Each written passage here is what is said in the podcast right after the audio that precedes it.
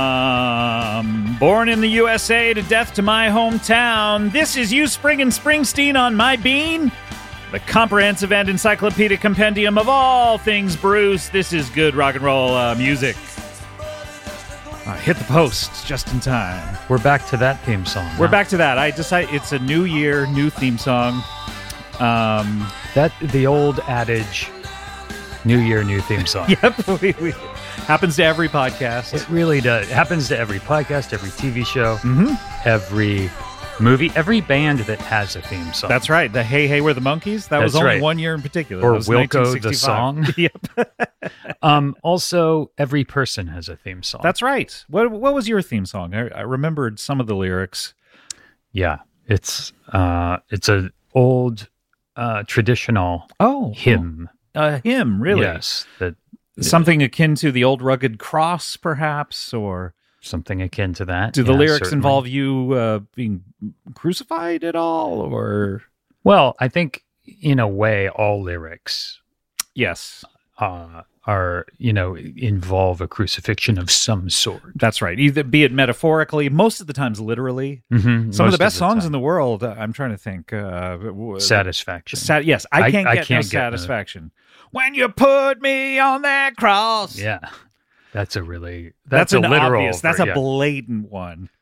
I think also though, if you think about a song like let's say, um, uh, name a song. Wait, you can't name one song? I was trying to think of that Carly Rae Jepsen song. Uh, Call Me Maybe? Or, Yes, yes, okay. yes, yes, yes, yes, yes, yes, yes, yes, yes, yes, yes, yes, yes, yes, yes, yes. Call Me Maybe. All- Yeah. All, about, of course, a, a kind of crucifixion, if you will. calling someone to crucify someone else. Maybe, But perhaps. possibly. Why were you thinking of that Carly Rae Jepsen song? I'm always thinking of that Carly Rae Jepsen. I had her on my TV show. She was a delight. I'm sure. Um, and a big fan of uh, her output. Yeah, you know she is prolific. Like every couple of years, there's a new record. I mean, I wouldn't call that prolific. Is it not? And let, by the way, let's take a look at these dates on Carly Rae Jepsen. I thought it albums, was because like- she took a long time in between. but I thought now every two years, that's a lot of output. I guess uh, Lana Del Rey is what you could call prolific. She she puts out lots of albums. okay, so uh, Emotion, her big breakthrough, 2015, Mhm. dedicated 2019, four years, Four years. prolific. Like I said, two years. the Loneliest Time, three years later. So Okay. that's, I mean, a little more of seven- prolific. yeah, that's let's see. Yeah, two years. So uh, Carly Rae, if you're out there, uh, being the prolific writer that you are, That's you're right. you're probably due for another one in a But couple look of at years. Lana Del Rey's output. Yes, she's very plur- uh, Pluralific. Um, sometimes two in one year she'll put out. I know. She's like It's- a, a modern day Prince in that way. Impressive. 2010, 2012, 2014, 2015, 2017, 2019, 2021, 2021, 2023. Right? That's that's almost That's like ten albums in a year. I know, that's almost too much. Lana Del Rey, cool it. Slow it down. Slow it down. I don't have time to listen to your first album, let alone your She's great. Yeah. Uh What's up? Adam. By the Hmm. way, this is Adam Scott. hi everybody. Uh What's going say- on? Say hi You- to Scott Yeah, Scott Ackerman. Ackerman. New year, new theme song, new Adam. Yeah, I mean it's safe to say. What are your resolutions, if I can ask about those? That's a really good question. That's Thank you. a question that around this time of year Mhm. Not a lot of people ask. No, you don't get that. You also don't get the greeting "Happy New Year" It's like you you just or the farewell "Happy New Year." you just made your resolutions. You want to talk about them with people. no one asks. No one asks. It's like they're right on the tip of my tongue. right? Why else did I come up with these stupid things? Just just to make fucking chit chat with the likes of you. yeah. I What are guess the- I'll just say them in the mirror again. What are they, by the way? uh, I don't know. I haven't made any yet. How about you? You haven't made. Oh, really? No. So, what's the statute of limitations on resolutions? Because it's the second right now. So, if you don't get on it, boy, Three years. Three oh, you have three years to do them. Yep.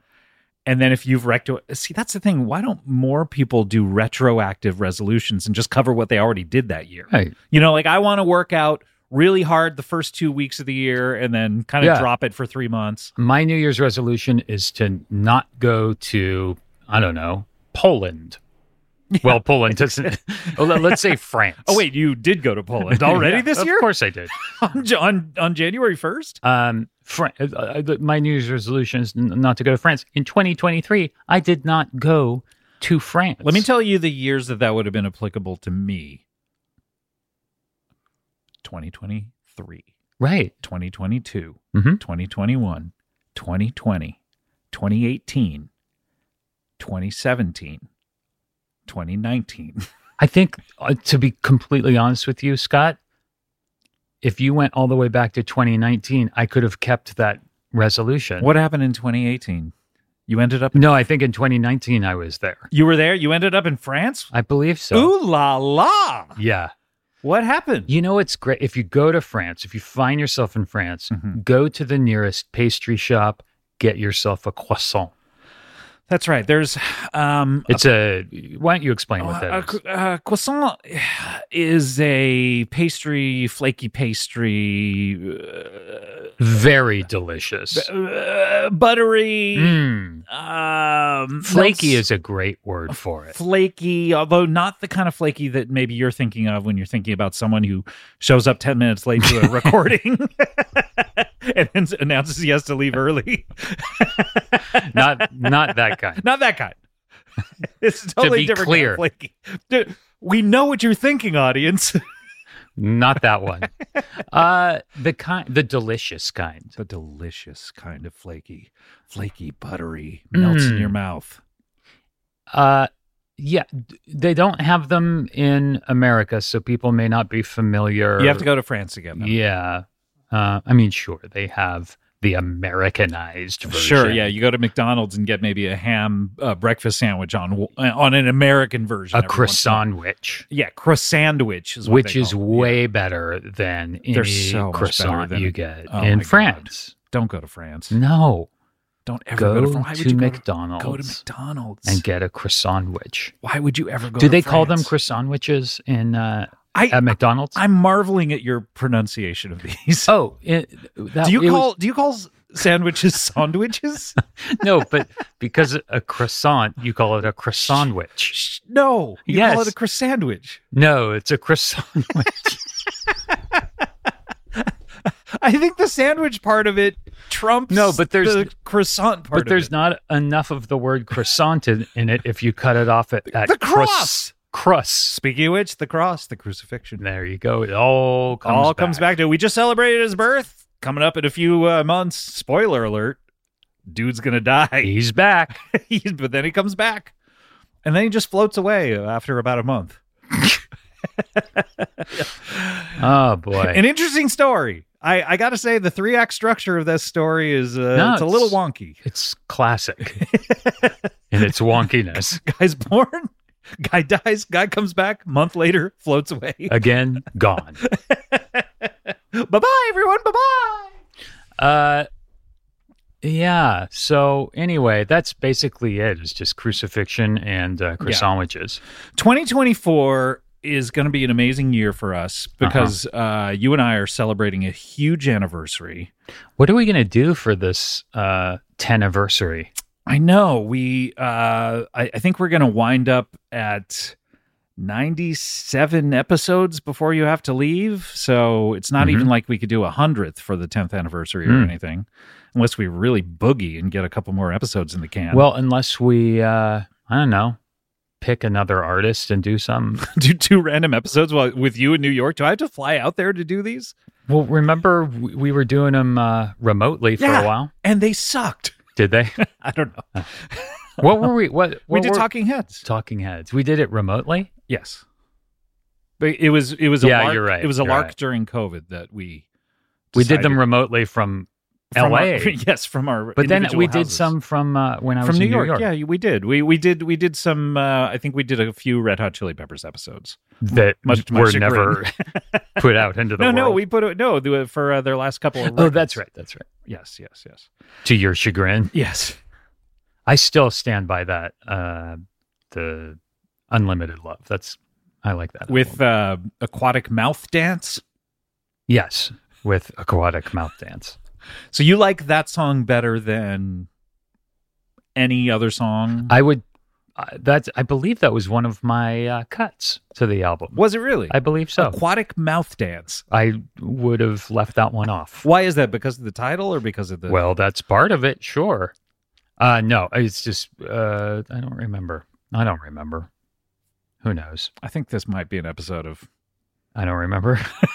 sure, we could do that one. what were you going to say? I was going to say the Red Hot Chili Peppers, but I'm- Oh, I'm, I'm, no. perfectly happy to do. I don't remember. no, let's let's let's. No, let's you do know it. what? Let's do them both. Let's do them both. I don't remember, I don't recall. I got no memory of anything at all. From aeroplane to the. z- Oh, I first don't song? remember. Zephyr song. I don't remember. From my Fr- friends to the Zephyr song. I don't remember. no, from from what's one of their first songs? I don't remember. Ugh, God, I don't remember. I don't remember. Bye. Bye. I don't remember, I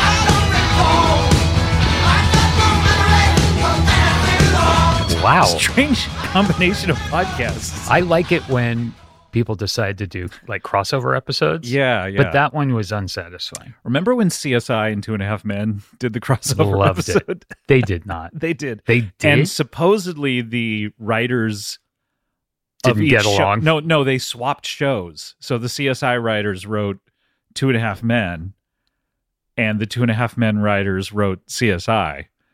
Why do I not? Did I not know this? You should see them. It's Did you it's- see them? I saw them. Yeah. And so two, what- two and a half men is filled with like things like people getting punched in the gut, and then you'd zoom in on their intestines and see.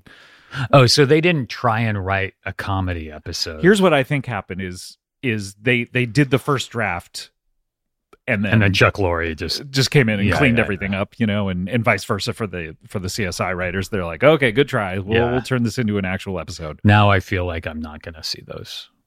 Come on, just watch them. Okay, let me watch them real quick. I'll be right back. Okay. And Wow. we're back. Those were uh, super interesting, very funny, and super uh, dramatic and Yeah. gory. I don't know if I can watch that sort of stuff. I know it was so gory. It was Like the investigations are interesting, but they get all the blood and guts. I can't do it. and the the bile and the piss and the shit. I mean, I, I would love if one CSI episode they were to arrive and not be like, "There's fucking shit everywhere." everywhere. This house is filled with shit. This is like diarrheaville. Have you ever been to Diarrheaville? I haven't. Have you been? By the way, Wasting away in Diarrheaville? yeah, uh, we lost a, a legend, uh, uh, Jimmy Buffett. That was a sad one, I gotta say. yeah, you. Uh, I've I've been to his restaurant a few times. I've I saw him live. Really? Yeah. In Yeah. high school. He was in high school, or you were in high school. He was in high school. uh so you went to his high school yeah. and you saw him. I saw him. I time traveled. What was he doing? He was wasting away in Margarita. He His, was he went to drinking Mar- margs? Margaritaville High. Oh, okay, that makes sense. yeah. Yeah. Great place. Really mellow school. What, Lot what of were the kicking cla- back. What were the classes that you would take at Margaritaville High? You could major. There's a high school where you could pick a major, major in kicking back. kicking back. and a minor in taking it easy. Shit, man, I want to go to there. A lot of flip flops, Yeah. It, was that like uh, the school uniform, just flip flops, flip flops, like Tommy Bahama shirt? Tommy Bahama shirt, and some cutoffs, and then just they, they didn't have a football team, nothing. It's just taking a nap. That's that's what they did in the hallways. so Tommy Bahama shirt and cutoffs. A lot like- of hammocks everywhere. oh my god. You have hammocks more trouble than they're worth. I don't know. know. What do you never think? been a fan. I s- I think crab uh, claws Like and ha- eating them. Yeah, eating them in Mm. hammocks are the two things that like you go, oh my god, I would love to go on vacation and like lie around in a Oh, hammock yeah, eating. it'd be crab so claws." relaxing. and both of them are just like fucking stress inducers. The entire time Ah, you're on the hammock, you're like, "Huh, huh, huh, huh." or getting getting into the fucking thing. Oh, that's a piece of cake. Ugh. Getting God. out, oh, love it. But on it, Is this an episode of? I think so.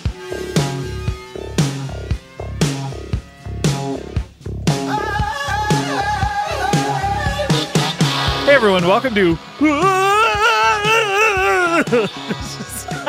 And this is Scott.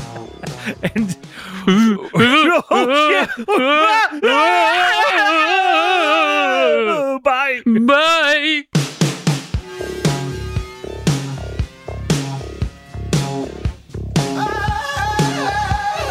I don't know that I would listen to a second episode. I don't either. I don't feel like they accomplished much. well, uh, look, God love him for trying trying to start a podcast. Sure. more people need to start podcasts. You know what? I remember being on a vacation somewhere and there being a hammock and getting into it, and the kids were little, and just kind of finally finding some balance and and trying to relax. And anytime a kid would come up and try and jump on you, or even like a slight Tap you on the breeze, shoulder of the like, whole thing "Excuse me, would Papa. capsize. Yeah, who Terrible. needs it?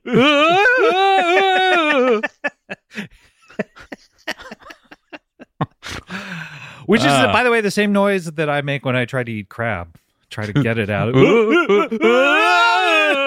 try to get it out of the fucking. We had it on Christmas Day.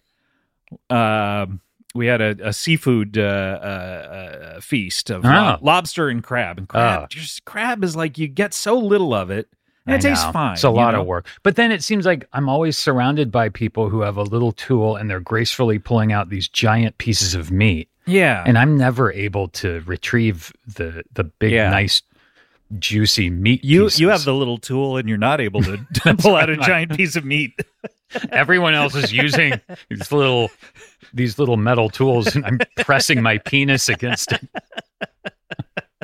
It's like why doesn't this work?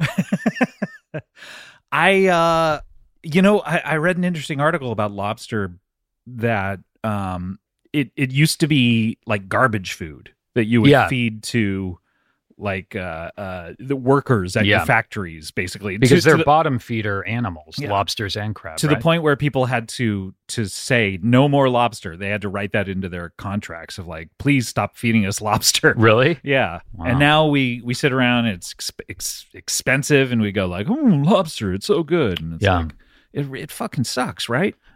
I like lobster. I like crab a lot too, but I Yeah. agree that it's a pain in the ass. Yeah. I I uh, you you wish there was like someone you could pay like I, I need to put on staff like a lobster and crab guy. Oh yeah, I have a guy you can use. Do you have a guy? I pay him full time. It's always always there. Always at your beck and call. That's right. He lives in the refrigerator. How tall is this guy? 9 feet tall. 9 feet tall. This is this is not a refrigerator sized man. He folds up nicely. Oh, he does. Oh, but we okay. also had to get an enormous uh, refrigerator. Oh, that's true. Yeah. How big is your refrigerator? It's nine and a half feet, so he Nine has some. He has a half little foot. leg room. Yep. Can stretch himself out a little bit. but it's half a mile deep. That's not bad. Yeah, Yeah. so he has a whole little setup. I forgot in that there. your place is like a full square mile. It's it's huge, Yeah. and it's underground, entirely underground. And t- yeah, you, your refrigerator is like the door swings up yeah, because it's deep into the ground. remember the kind of military base and war games that they drive into underground? Wait, is this an episode of Who Else is in War Games? I think it is. hey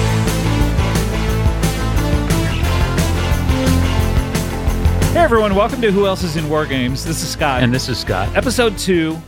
Yeah, the, the second episode of the show, the inaugural episode. I feel like we covered We covered a lot of Matthew ground. Broderick, we c- covered uh, Ali Sheedy, Dabney Coles, the Dabs, the uh, Dab Man. We covered the dog. the dog. Oh, the the mom who eats raw corn. We I don't think we talked about her in episode 1. We didn't. Um, I'm not. raw corn Yeah, she doesn't cook the corn, and the dad is like, "Why?"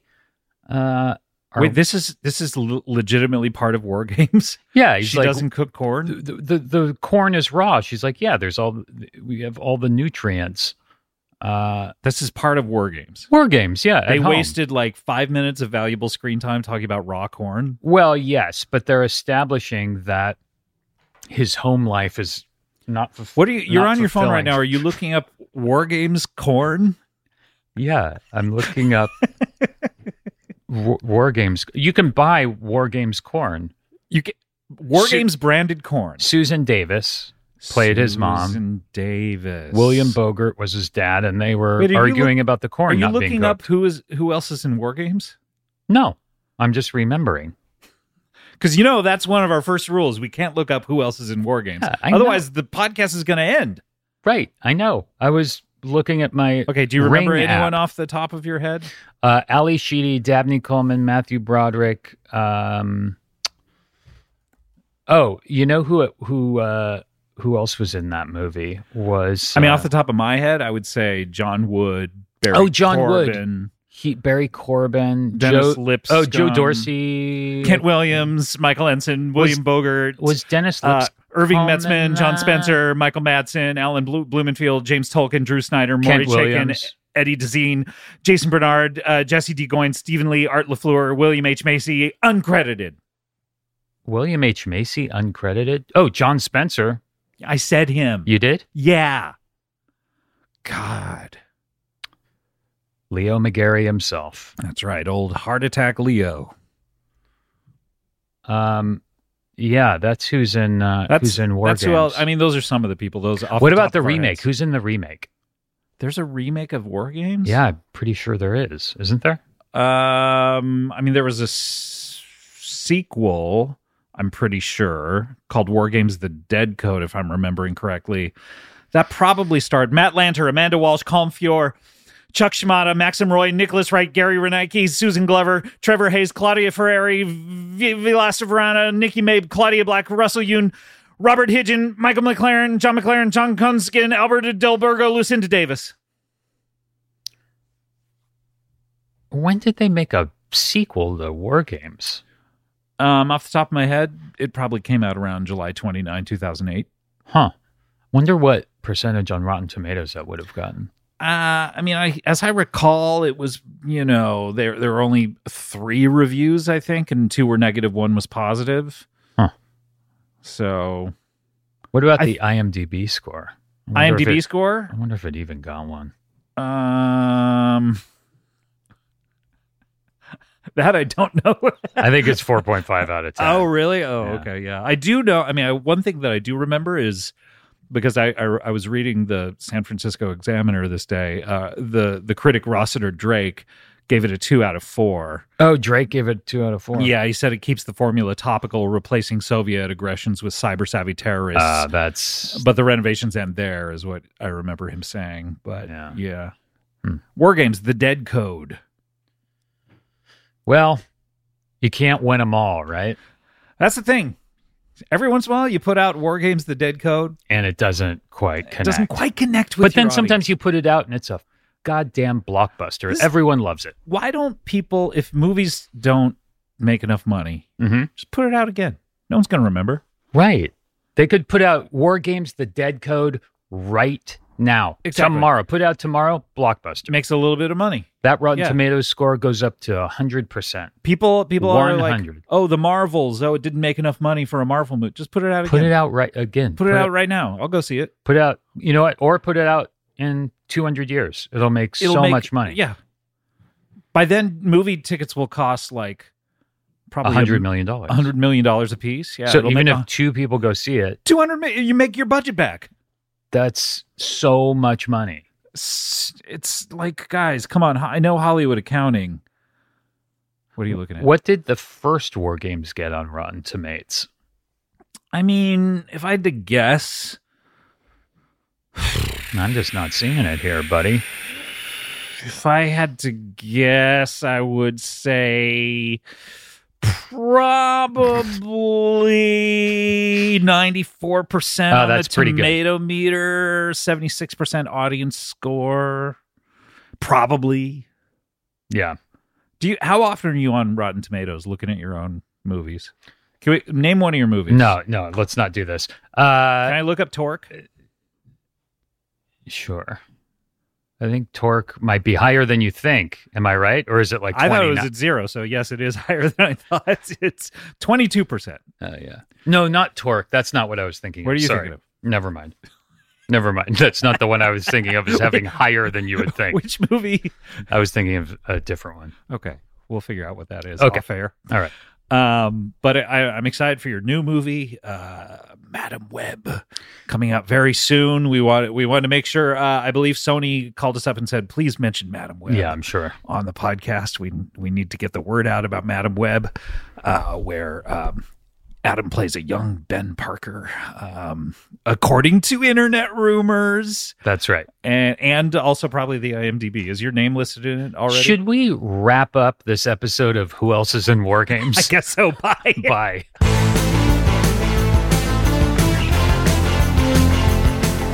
That was a by far the longest episode yet of that podcast. I feel like they listed everyone who was in War Games. Both versions. Both, both that and the sequel. Was was he like Matthew Broderick's son in the sequel? like how did that work? His neighbor? here listen to what what they say about it okay wait i'm back at lana del rey's discography um okay war games This podcast is literally us just browsing the internet. okay so it's um it is a teen guy but uh uh will farmer's neighbor no will farmer who's m- was will farmer in the first one I don't know. war games is a good piece of ip right Yeah, it seems like they kind of maybe fucked it up. i guess so The dead code. What is Ted, that? What is mean? I want to? I mean, this is the great thing about that title. It raises so many questions that I'm like, I gotta pop this motherfucker in and just take a look, take a little look see at the little dead code. What is uh Matthew his Matthew Broderick's character's name in in war games? War Games? If you had to guess, what do you think it is? M- Matthew Computer guy? Matthew Computer Boy. Gosh, I I do not know. Don't know. Don't care. I'm gonna eat your underwear, Adam. Hmm. Please. Okay, David. His name is David. Oh, thank God we figured out. By the way, this is we're back in. Who else is in war games? Yeah, I mean that's it was ridiculous.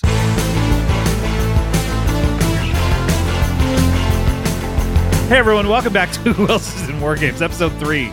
Now we're now we're trying to figure out character names. We've listed we've listed all the actors. Now we want to know we're we're doing the flip side of this question when we say who else is in War Games. What are their characters' names? What what characters are in war games? We know David, obviously. David, How about Ali Sheedy's character? What's her name? like I'll give you a hint. okay. There's a movie with this name in the title, and it's Godzilla. is is body. S- body. Jennifer? Yeah, Jennifer's body. yeah. Interesting. Good movie. So when you hear the the name Jennifer, Yeah. your mind immediately goes to Megan Fox. To the Karin Kusama movie, Jennifer Bot Jennifer's Jen- body. Jennifer Jen- Body. Jennifer Body. My name is Jennifer. S. My name's Body. Body. Jennifer Body. Jennifer S. Body. Uh, and- By the way, the S has a little apostrophe next to it, yeah, there's an apostrophe. preceding it. Uh, what, who does John Wood play in War Games? Mm, Oh. Colonel. No, come on, Scott. Jesus Christ. Da- Mr. David's father. I don't know No. who's John Wood. John Wood is the guy they find on the island. The island of what? Troy. What? They find the the the they they go and there's a pterodactyl You- flying. I. Oh oh oh oh oh oh oh! Jurassic Park. There's a pterodactyl flying. It almost hits them. They're like, "What the fuck is going on?" Speaking of speaking, by the way, of Jurassic Park, Mhm. uh, we were just talking about him. Mr. Margaritaville himself has a little cameo in Jurassic World. oh, he does. Yeah, Oh, I didn't know that. he is. Uh, you, you see the pterodactyls diving, you know, in the theme park part of it, where Yeah. like it's like the city walk part of it uh, before you get into the park. Yeah, Once all the uh, dinosaurs get loose. You see Yeah. pterodactyls diving and attacking everyone. Uh-huh. You see him at a table with two margaritas trying to save the margaritas running away. Really? Yes. Uh, is that the first of the Jurassic World movies? I believe so. Yeah. Yeah. The starring Lauren Lapkus and Jake Johnson. Um, who? What is Dabney Coleman's character's name? Okay, this is an easy one. This is a layup. He played Wa R Games, which is where they get the title, Yep, he's uh, Mr. Games. Mr. Games. Okay, You, you have War Games on the brain. This is the second podcast episode.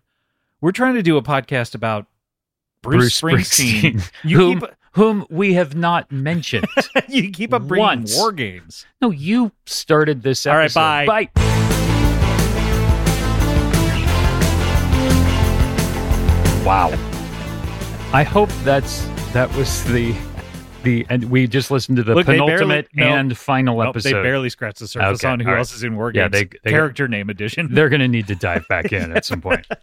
I don't doubt that we will. Um, yes. Okay. So Adam mentions uh, a gentleman by the name of Bruce Springsteen, um, American rock musician. And we are covering, if you haven't heard the show before, it's a new year, new podcast. We're covering the albums and output of said musician, American rock musician, Bruce Springsteen. Yep.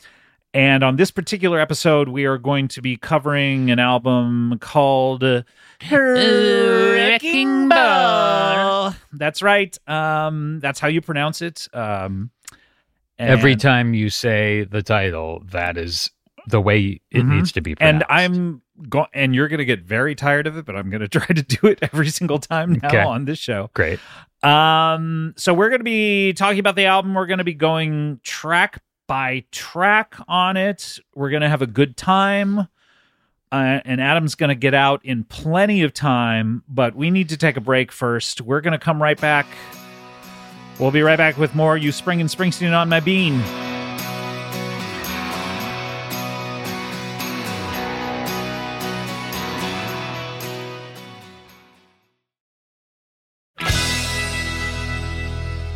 It's all over now, the fun we had. Hey, welcome back. You Spring and Springsteen on My Bean. That is a song called Outside Looking In from The Promise, which we did not cover. Although, if we had more time, we would have. That's a. i- If you haven't heard that one, you should pick it up. It is. Uh, it's kind of. Kind of a darkness on the edge of town album uh, of of discarded songs from that album, but a lot of it they re-recorded. So it's it's this weird cross of old sessions with uh, new vocals sometimes, sometimes completely new recordings. Um, but it's a It's it- really good. it's really good. Um, we'll we'll put it on our our uh, rankings at the end of the year. If you haven't heard it, go back and listen to it. Why didn't we cover it? We don't have time. You have to go. Okay. Um, but uh, yeah, that that's one that I would keep in my car. So in my old car that I had for 14 years that I just gave up, um, it had a uh, an uh, uh, ex- exterior aux- auxiliary jack that I would plug in my iPod to. But if I ever forgot my iPod or because I would take it out of the car so it wouldn't get stolen. If I ever forgot it at home or whatever, I would then use the CD player, and that was the CD that was always in my player. So that was my backup. And when I loaned my car recently to my mother, that was in the CD player and The Promise. the promise. And she she asked, she said, "Hey, um, Why do you still use a CD player? no, she's she couldn't. CD playing is such new technology to her. She couldn't figure out how to take it out of the car. She couldn't figure out the eject button. so she was like, "There's a there's a I don't know whether it's a tape or what's in there, but it plays all the time." Because e-, even your mom has moved on from CDs so profoundly that she doesn't understand what this is. but she wondered what it was because she's like, "I really love it."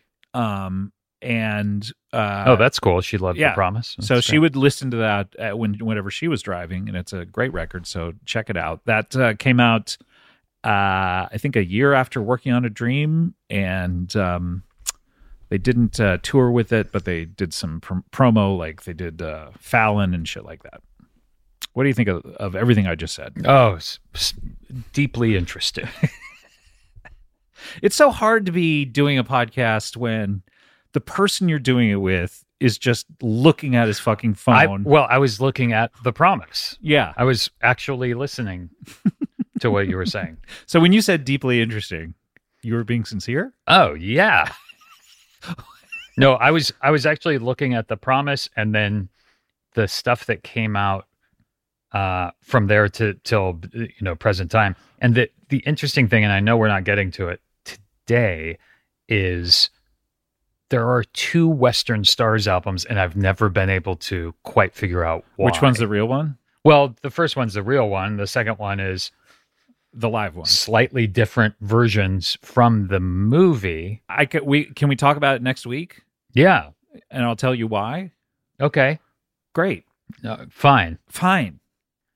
Okay. We have a deal. Let's shake on it. Fine. Fine. Great. we shook. Wow, that was a weird handshake. yeah, well, Let's try that again. I think the spit was making a noise and then the wind as Yeah. they like Okay. Okay, here we go. Huh. Interesting. Okay. Well, when you spit in your hand, that's what happens. Yeah, I guess so. Yeah. Okay.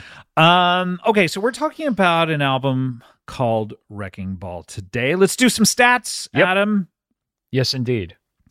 This came out March 6th, 2012. Yes, indeed. Um, now, why is that so scary? Ah, It's just a frightening Hmm. combination. I mean, it's right before the Ides of March.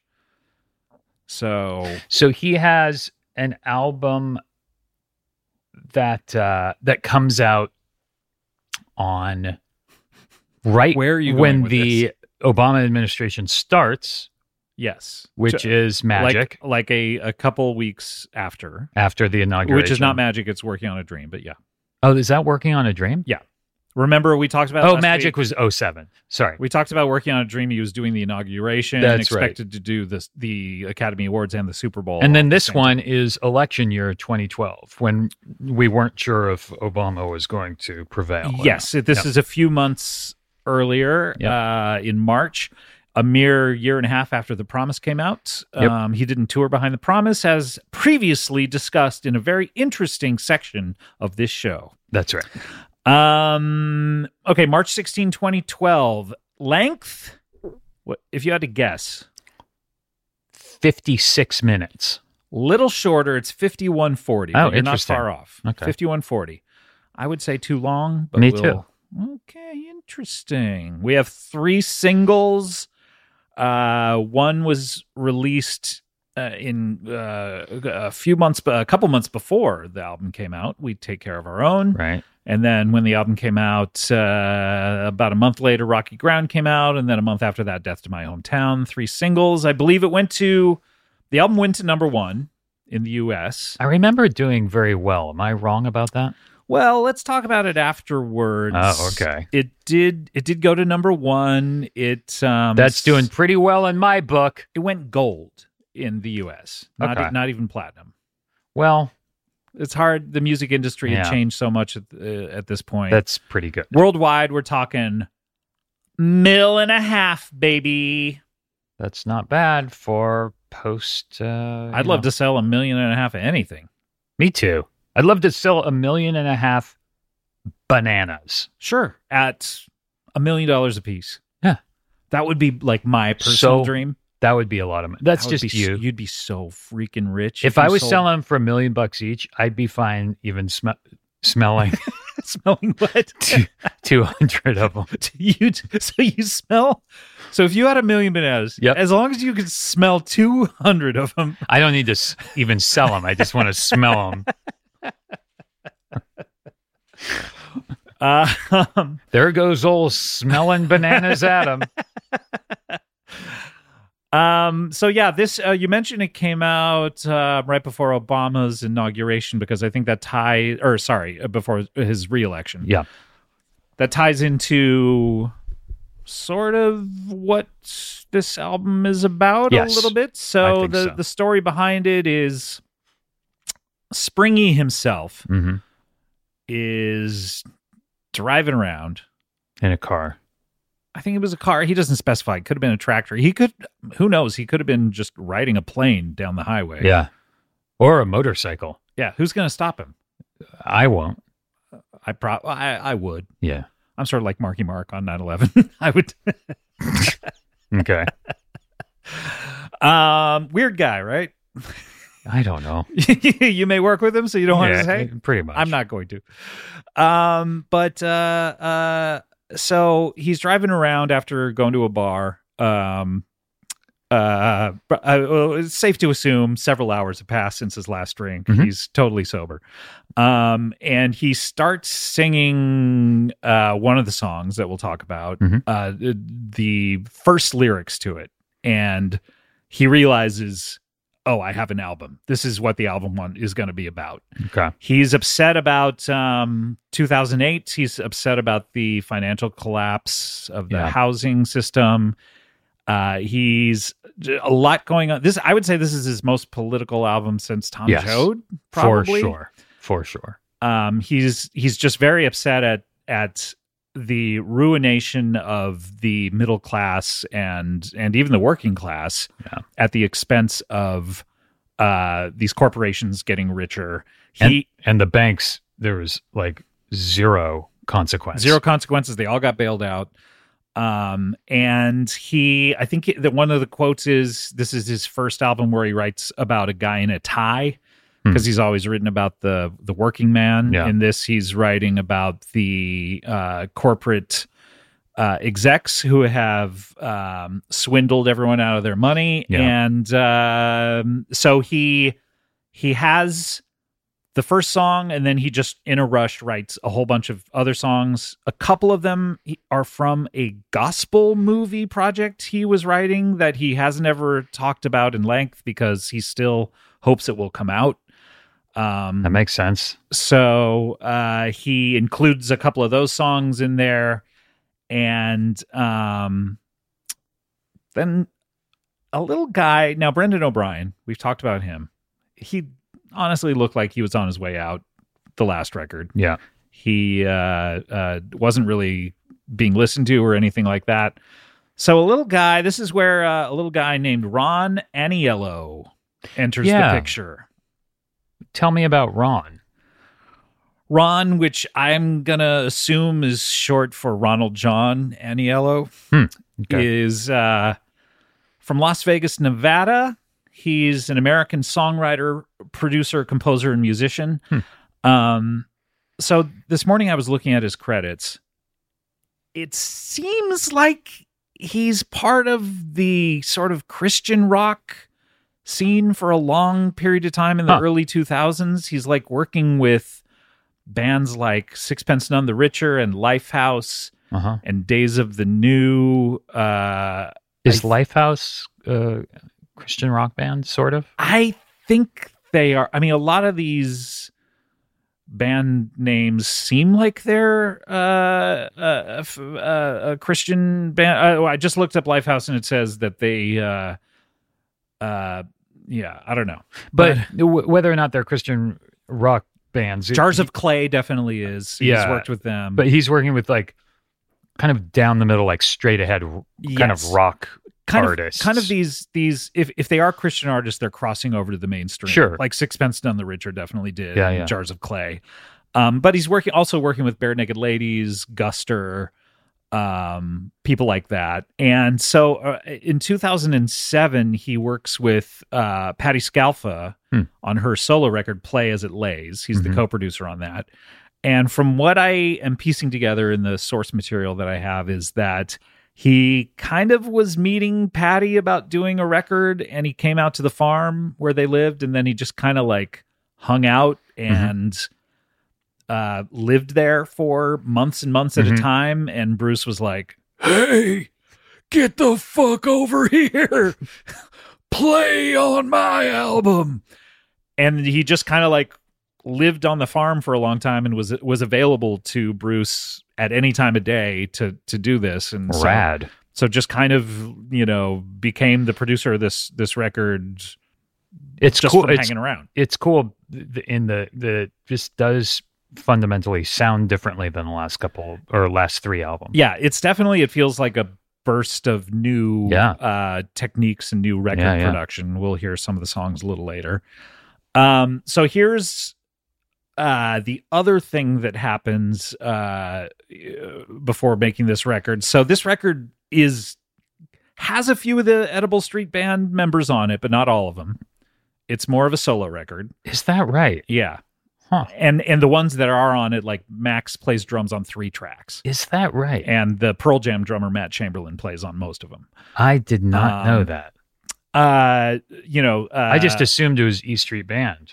no. Uh, Steven, little Steven plays mandolin on a couple, has uh, backing vocals on a couple on a couple, um, and uh, so it, it it it is more of a uh, you know Ron Aniello is is playing a lot of them Yeah, of the, sure. of the music. And he and he and Springy are doing it kind of all together, and then Maybe they're- that's part of why it sounds all, quite different. Yeah, he is. He is bringing in Patty and Susie Terrell uh, to do a lot of it, Uh-huh. and there's they're like auxiliary edibles. So um, the other thing though that happens is on the working on a dream tour, um, Clarence is obviously ailing Yeah. and not doing well. And Bruce is kind of like wondering how he's doing, but he's keeping it very private. And uh, he starts to notice that there's this kid who's helping him hmm at every show. And um, he doesn't know who this kid is.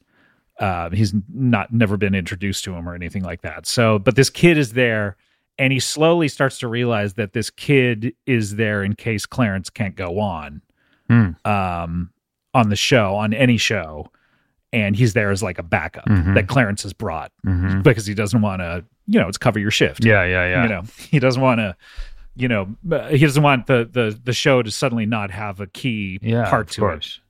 so springy doesn't know who this kid is but clarence never misses a show Yeah. um so max misses a few shows on the working on a dream and his son plays Huh. um who you can read about in other places um but uh uh so why does Max miss shows? he- because of his uh tonight show that's when conan got the oh, tonight show got it. Right. so in so so springsteen is working on the wrecking ball album he calls up clarence and he says like hey i want you to come in and do a session and clarence says i don't know i'm i he, he had just played on lady gaga's uh was it edge of glory or uh one of those songs Clarence Clemens. Did? Yeah. Uh huh. um, and had just played on American Idol with Lady Gaga debuting it. But he's like, I don't know, I'm feeling a lot of n- numbness in my playing hand. Uh-huh. I, I don't, uh, and he had never missed a session before. Oh, But he says, like, I think I want to go see a specialist. Um, and Springsteen says, Yeah, sure, yeah, we'll we'll put this aside. You can play, you know, in a couple of weeks or whatever. Uh, Springsteen goes to Paris, and in Paris, uh, he gets a knock on the door that Clarence has fallen into a coma. "Oh man, The entire band goes to the hospital, uh, camps out there. The, I guess they put him in a room, uh, kind of adjacent to Clarence, away from all the other patients, and they're all like playing music there every Mm. every day. Uh, a- it takes a week, but Clarence never comes out of it, and uh, they say goodbye to Clarence, and that is our goodbye to Clarence Clemens. Ugh, that's so fucking sad." So one of the songs that they were working on that that Bruce really wanted him to play on, um, th- he is all bummed about, but we'll tell that story when we get to the to the uh, to the actual song. So that Hmm. is uh, that's a big change in in this. Um, so that's pretty much. Well, Steve Jordan plays. Steve Jordan is percussion. back. That's cool. Yeah, Steve Jordan plays on one song. He plays percussion on track And two. Tom Morello. It's very easy to pick out where Tom Morello. Yes. We'll pops talk in. about Tom coming up. All right. So that's the story of the record. Um, anything I didn't cover that you want to cover? No. I did a good job. Just tell me I did You- a good job. okay. You did, Scott. You did a wonderful job Thanks, Adam. You hardly ever compliment me. It's- teeing up Wrecking Ball So nice of you. Bruce Springsteen's greatest album. Just kidding. I was just getting, and you didn't say it the right way. getting by the your way. attention. I didn't. Wrecking ball. Wrecking ball. Uh, Is that how you said it? I think that's how we said it. All right, we're going to take a break. When we come back, we're going to hear Wrecking Ball, um, hear the songs from it. Sp- Springsteen's most political album since Tom Joad. Is it a banger or is it a stinker, a true stinkeroonie, or is it somewhere in between? Hmm. We're going to actually, I was going to answer it right now, but we're going to answer it after Okay. the break. Yeah. Okay. So we're going to come back with more You Spring and Springsteen on my bean after this.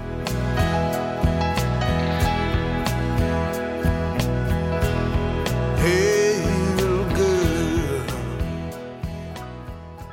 If you're dead.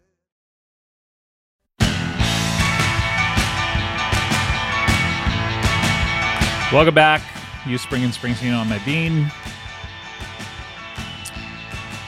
He's a rocker. Oh, he is a rocker. Um, talking about Wrecking Ball, the Bruce Springsteen album, um, named Best Album of 2012 by Rolling Stone. Boy, they were on the cutting edge. They uh, gave it five stars, which means a classic. I feel like they've given all of his albums, all of his Every last Rolling like five. al- Stone record. Yeah. yeah. Mick Jagger's solo album from Sure. 2001, five stars. Yeah. Classic. I remember reading that review and just being like, "Oh my god!" and going out and buying it and being like, What the Wait, what am I what? listening to? "What is this?" Which one is that? Primitive Cool? Which uh, who- no, this 2001? is uh, "Goddess in the Doorway." Oh God, it's in the doorway. Oh my Remember that? Lord. Yes, I remember it. Ugh. Um still, we love him. Five stars. Five stars. Probably the best album I've ever heard. Um yeah, so we're listening to to Wrecking Ball, uh or Wrecking Ball. Uh, Wrecking Ball. And um you want to do it, Adam? What do you say? Yeah, let's go. Let's, Let's go. Fucking do it. Here we go. This is track 1. This is We Take Care of Our Own. This is by Bruce Springsteen.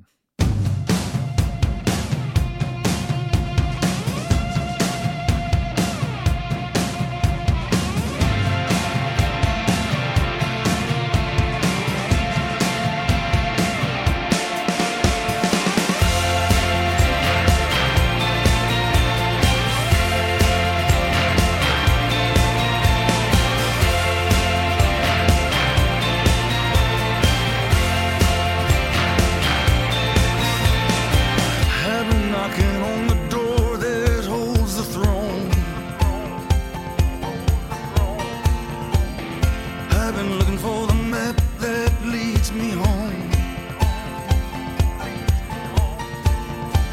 I've been stumbling on good hearts turned to stone. The road of good intentions is gone dry as a bone. We take care of our own. We take care of our own wherever this flag's flown. We take care of our own from Chicago to New Orleans, from the muscle to the bone, from the shotgun shack to the Superdome. There ain't no help, the Calvary stayed home. There ain't no one here in the bugle bone. We take care of our own. We take care of our own. We take care of our own, Adam. This flag's flown. wherever this flag's flown. Now they talk. He talks about how this is another one of his misunderstood songs because Huh. he said s- not since Born in the USA has a song been kind of this misunderstood. I think, I think a lot of people view it as like a jingoistic Uh huh. like this is the USA. We take care of our own. Uh-huh. And we've always done it. And I think what Springsteen is trying to say, it's a little aspirational in a way, but he's trying to introduce the the theme of we take care of our own and then saying like this is where we failed at doing this. Uh huh. What do you think? Yeah, like that's the idea behind this country is Yeah. that we help each other out and we take care of each other. That's think- why it's a democratic republic rather than a true democracy. You and your Democratic I Republic know. and your electoral college, how how much I'm- you love it. I'm sorry. Um, but can we talk about the electoral college and why it's so great? uh, Um, he, I, I think, uh, a lot of this record also was written in the wake of Katrina. Uh, I think that's the reference to the Superdome. is- Yeah. is what. although that's about. Katrina was like eight years ago in 2012, right? It was Uh, 2004 Katr- King Katrina. or was it 2006, Uh, two thousand five. 2005? But you know, Superdome. That's definitely a, a reference. To Yeah, that. I, I mean, I guess when I say in the wake of it, I mean a lot. A lot of these things are on his mind. yeah. Of But the how- financial collapse certainly because Yeah. 2012 we were not recovered. Right. Um yeah, I remember I remember in 2008 during the election when everything collapsed and everyone trying to say like it is going to take us Yeah. more than one term Yeah. to repair this damage and then everyone forgets about it like 2 years later and is like Yeah. why isn't everything better? Yeah. Um And, but they had accomplished a lot in th those four years, but people were still hurting. yeah. So I kind of feel like with this song, I like the sound of it. I like it, it's kind of reminiscent of of uh, newer bands like uh, Arcade Fire and Gaslight Uh-huh. Anthem. yeah, and it sounds like a great opener for a concert. Mhm. And but it almost feels like uh, something that happens a few times in this album, where the message for me kind of feels like it, it's prioritized above the songs a little bit. Yes. Agreed. It's a little on the nose recordings. Um appreciate it uh, and i and i sort of I, I like the melody too it's a little it feels a little what was that paul mccartney song which was like the Freedom, freedom yeah um it feels a little like that but i but i think spring springy is trying to say like no there's more of like a acerbic sense of like fuck you we didn't do this and, Yeah. but it's not coming necessarily coming across no, it feels like it's a straightforward kind of. Uh, like hey we're american it it feels you know what it feels like to me is it feels like that part when they had to reshoot the end of spider-man after after 9-11 and it has a bunch of new yorkers going like this is new york we we you don't fuck with new oh york God, I, don't- to I the don't Green re- Goblin. I don't remember. like that. what, what better uh, uh, message, uh, way to get that message out than uh, have it, having it be screamed at the Green Goblin? Yeah. Uh, yeah, I, I think it's it's fine. I, I don't think it's like a great song or, or a real. It's not like a clear hook. It's surprising to me that that was like I- a, the first big single. I do like the big booming drums. I like the Yeah, me too. guitar part of it. Yeah. It's just maybe the lyrics are a little obvi. yeah, Um, okay, let's go to track two. This is Easy Money. This is by Bruce Springsteen. You put on your coat, I put on my hat. You put out the dog, I put out the cat.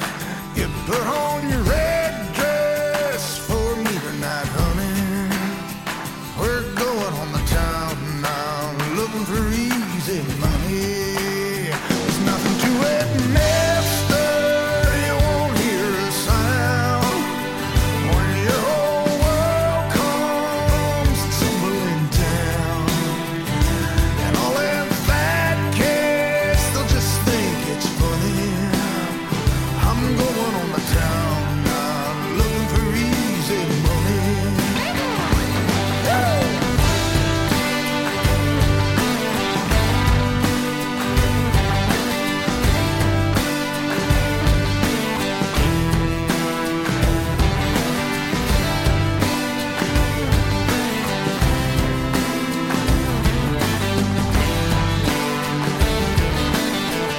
I gotta It's Easy Money, Adam. I like this a lot.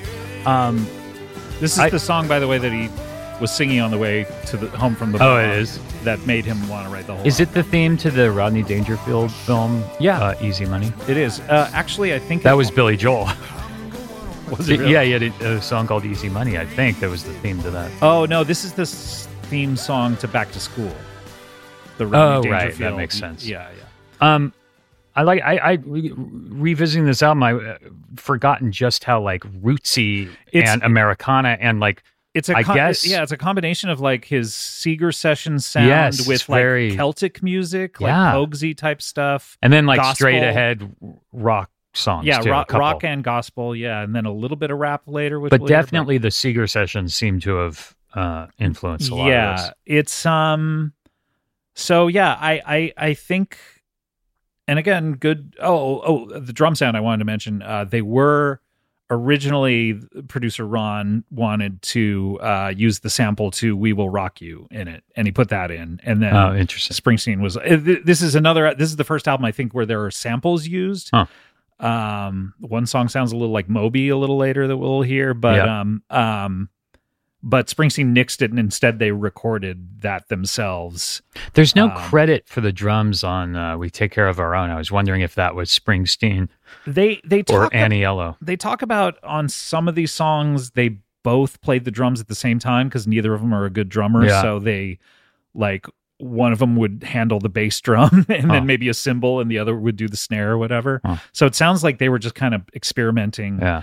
uh, i also know that that uh, producer ron um, had sampled drum sounds from e street band performances that he would also Huh. layer in and stuff so there's a lot of like sampling going on Huh. so What do you think of that song?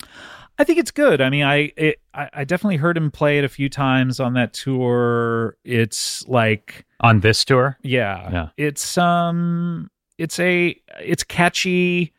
Uh, it is rootsy in that way that like, you know, like Lumineersy and uh Uh-huh. uh, uh, Mumford and Sonsy in that way. That's like good in small doses for me. Yeah. Um, but yeah. What do you think? You yeah, already I said do. what you I think. do like it. I I, I do like the the song. Yeah. I like this, you know, version of him where he's kind of more rootsy. That kind of starts with Seeger sessions, and and he kind of carries with him for the rest Of till his present day. for here, the rest of his days up until this day. Although "Letter to You" doesn't have much of this. Yeah, yeah. Um, okay, this is uh, track three. This is Shackled and Drawn by Bruce Springsteen.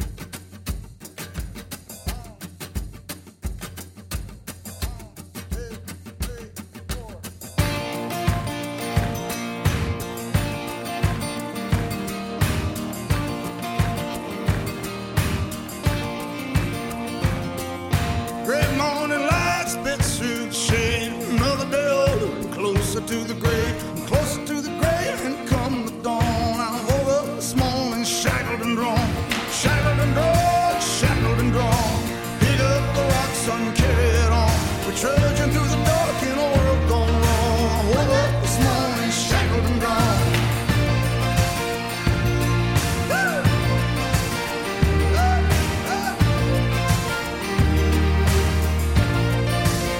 I always love the feeling, sweat on my shirt. Stand back, son, and let a man work. Let a man work, is that so wrong? I woke up this morning shackled and drawn. Shackled and drawn, shackled and drawn. Pick up the rocks and carry it on. What's a poor boy to do in a world gone wrong? I woke up this morning shackled and drawn. Shackled and Drawn, Adam. He's talking about unemployment, uh, people being in the prison of unemployment, and uh, while everyone's making a ton of money above them. Uh, what do you think, Adam? I like this song The sun on my face and my shovel. very much. Yeah, it's again, it's oh, this is one that he wrote for the gospel film that he was trying to make. What is the gospel film he was trying to make? Uh, you'll recall when I mentioned it, Mhm. he, uh, uh, you, you'll recall me saying that he doesn't want to say too much about it because he still hopes that it will be made. at some Oh, I point. see. So that's all you know. Well, there, you know, without hiring a private investigator to go Are through you his a trash, producer on this movie? You don't want to.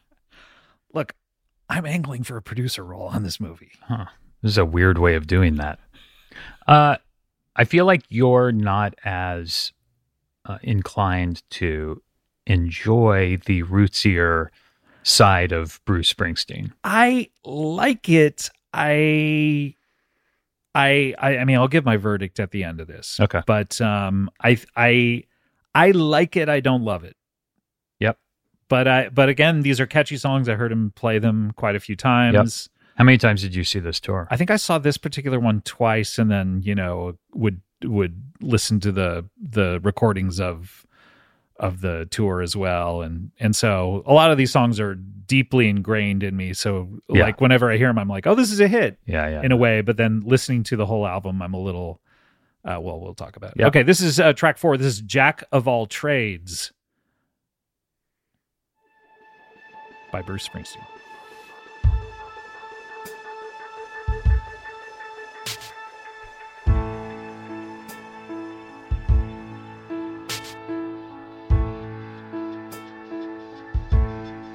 I'll mow your lawn, clean the leaves out your drain.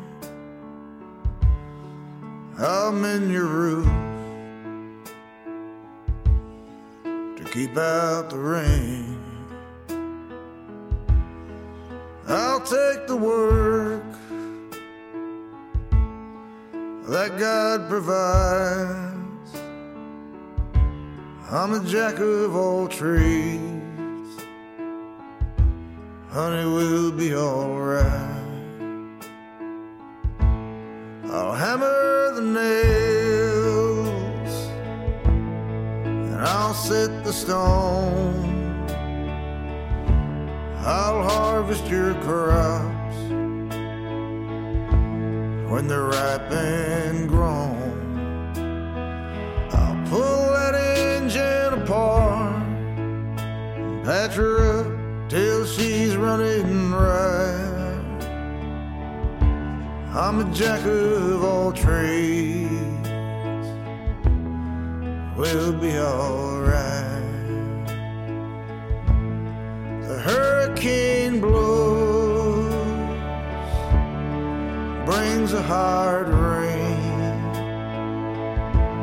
When the blue sky breaks, feels like the world's gonna change. Adam, this is such a slow song. I'm just gonna burst in in the middle of a. Sure. a verse. This is a six minute song. What do we think of Jack of All Like Trades? Jesus said that It's we fine. might. It's a little kind of Little boring, Ah. lu- lugubrious, I don't know. maybe. Uh, but uh, I on- think it's the kind of thing he's done more interestingly elsewhere. right. It's definitely on his topic that he wants to talk about. Yeah, He's- I like that. some of this topic. sounds like Beirut, which I really like. like Yeah, this yeah, part yeah. Of it, this part of it sounds really good. Tom Morello, by the way, comes in at the end. That's right. and does uh, a solo. Apparently, he came in and did more Rage Against the Machine type solos, Mhm. which were like I can only imagine sound like. And Bruce was like, "Why don't we try something? Uh, wh- what's the the actual quote? Uh, uh, try something a little more elegant." Uh, so they he did several several takes and they pieced together um, where it ends up. Let's try to find that. By the way, where is it? You a little later in the song. I mean, it's really pretty. I don't want to slag it as something that made a gun, I don't know. Something about the pace of it. shoot 'em on sight. Anytime this one would come on during the tour, it would be a little like I'm a jack of all trades. I saw this tour too. I don't remember him playing s- a ton of this album, but I would imagine he did. Yeah, this this I mean wrecking sorry, working on a dream. I don't think he played a lot from working on a dream on Uh-huh. that tour. I think by the time it came out, it was like kind of a dog and so he never played any of the songs. This one I think he's really proud of and so he he here we go by the way. And so I think he really wanted to stress how good these songs were to Mhm. people and really believed in them.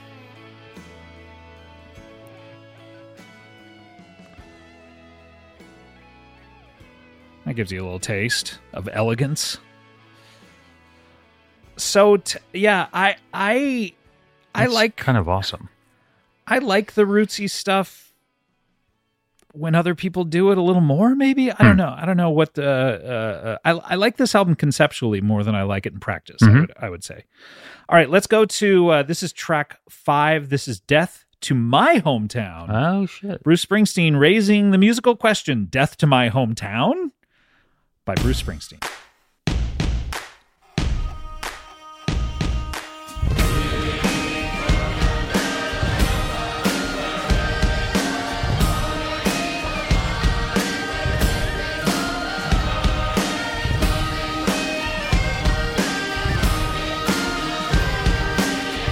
Oh,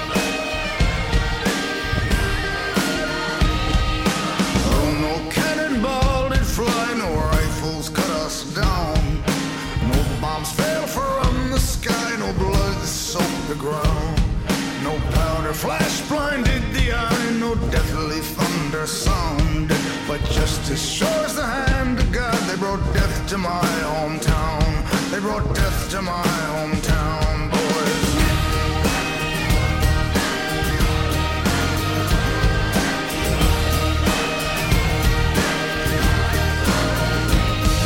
No shells ripped the evening sky, no cities burning down, no armies storm the shores for which we die, no dictators were crowned. I awoke on a quiet night, I never heard a sound. Marauders raided in the dark and brought death to my hometown, boys, death to my hometown. Death to My Hometown. He's talking. This is one he's really talking about the financial crisis. Yeah, What do you think, Adam? I like it. I like this vibe, and I like it more than the Seeger sessions Yeah. because uh, I, just like agree, these so songs do I. more. Yeah. Yeah. Maybe if Jack of All Trades wasn't on, in there Mm-hmm. slowing it down as track 4 maybe, uh, well, we'll talk about maybe a resequencing Mm-hmm. ideas, of course. This Mhm. is what are you listening to? You're listening to You Spring Springsteen on My Bean. We're, gonna- gonna, take it apart and put it right back together. Um, all right, this is track six, and uh, this is called "This Depression," and it's by Bruce Springsteen. Another song with the giant booming drums starting. Mhm.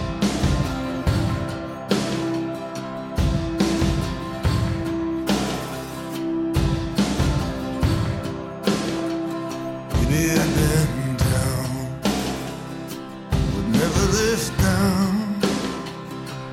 I've been lost, but never this lost. This is my confession. I need your heart in this depression. I need your heart.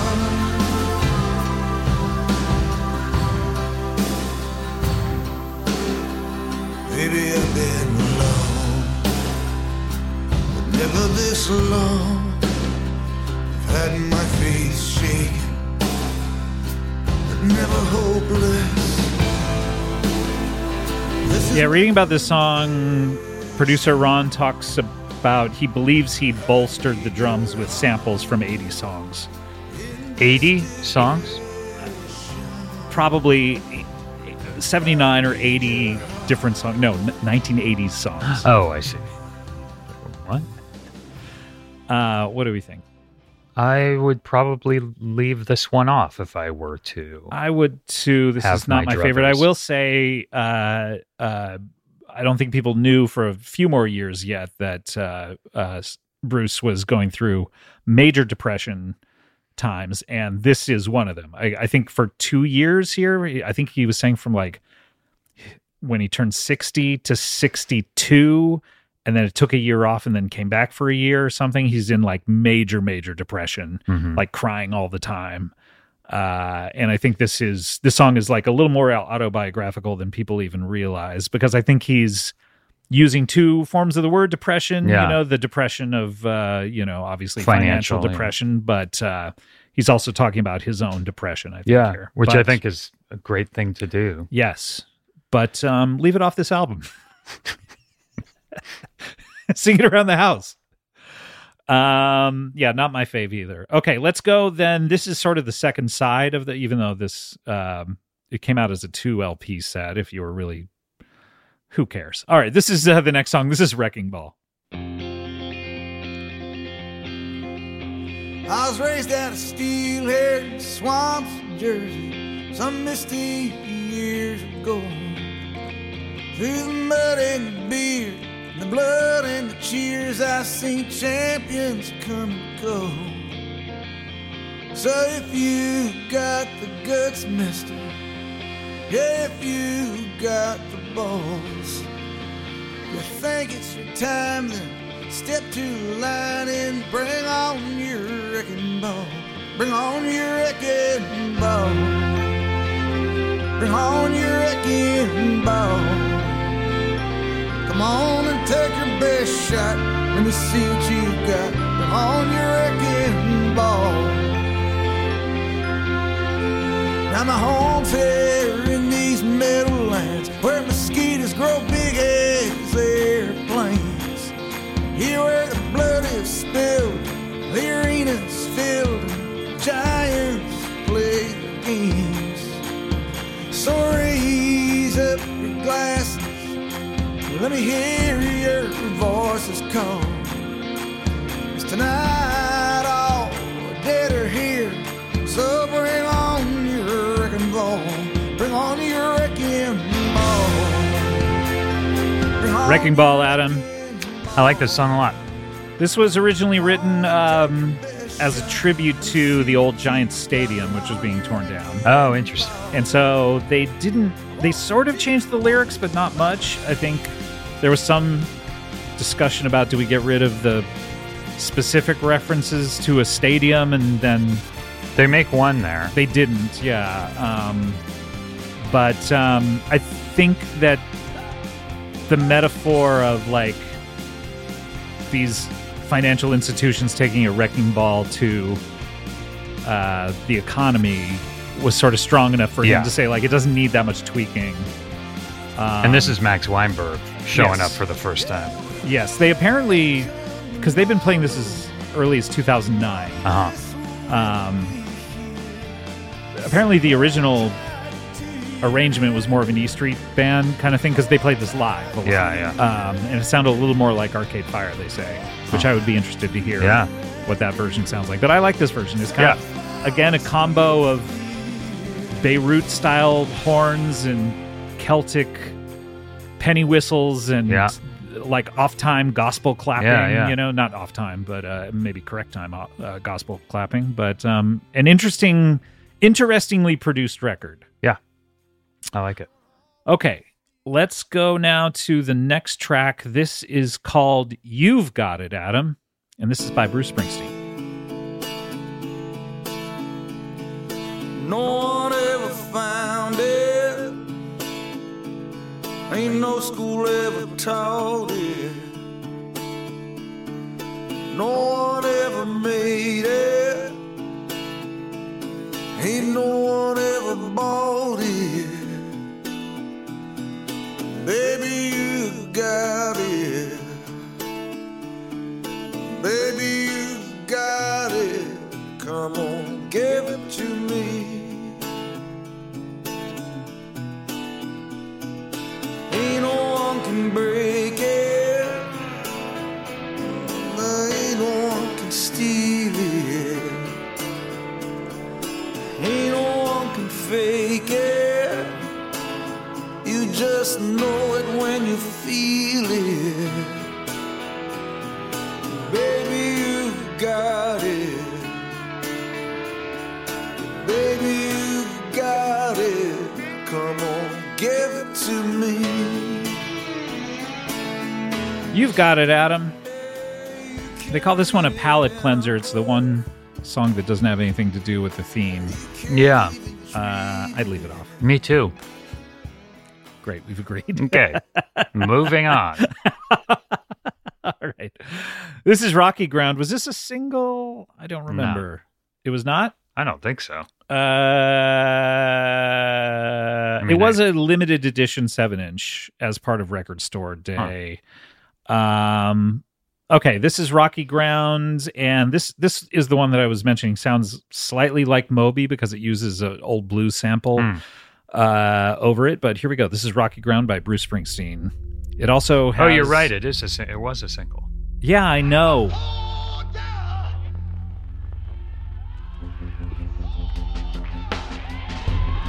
We've been traveling over rocky ground, rocky ground. We've been traveling over rocky ground, rocky ground. We've been traveling over rocky ground, rocky ground. We've been traveling over rocky ground, rocky ground. Rise up, shepherd, rise up. Your flock is one far from the hill. Stars have faded, the sky is still. Angels are shouting, glory, hallelujah. We've been traveling over rocky ground, rocky ground. We've been traveling over rocky ground, rocky ground. Forty days and nights of rain wash this land. Jesus said the money changers in this temple will not stand. Find your flock, get them to higher ground. Flood waters rising, Canaan bound. We've been traveling over rocky ground, rocky ground. We've been traveling over rocky ground, rocky ground. into your flock or they will stray will be called for our service come judgment day for we cross that river wide blood on our hands will come back on us twice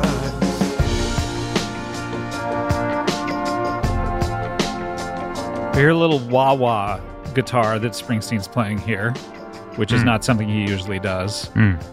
So this is okay. So this is an interesting track. It's got a little rap later. Um, here's the sample uh, from an old song in the from the '40s. Someone going, "I'm a soldier." So like a cross between Moby stuff with wah wah shaft guitar, gospel rap. An interesting. I think it hangs together. What do you think, Adam? I think it's pretty. It's not my favorite. If you're gonna have like a slowdown song Yeah, uh, th- maybe this album suffers from too many just like palate cleansery songs. I guess so. Um, I think this is one you put in the middle of the record, maybe Sure. to close out side one. Yeah, yeah, yeah. Oh, here we go. Um, I guess that producer Ron was bringing up a lot of like famous people to kind of sing the hook, Uh huh. uh, like Al Green and e- Uh-huh. even Nas and stuff like that. And and Spring, you went for a local gospel artist, Michelle Moore, That's cool. who I think that's cooler. Like, yeah, totally. You know, and instead- it sounds really good. Yeah, and she and then suddenly she's singing with a chorus.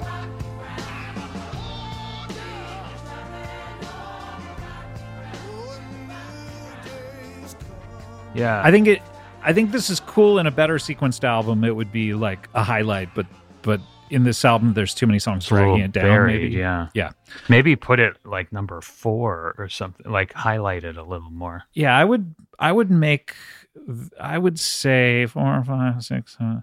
I would make this a nine song album and make it like The centerpiece. Sort of. four or five yeah um okay then let's go to this is the second to last track uh this is now we we talked about this track a while ago um because they recorded a live version of it that came out um but this is the official album version this is land of hopes and dreams this is by bruce springsteen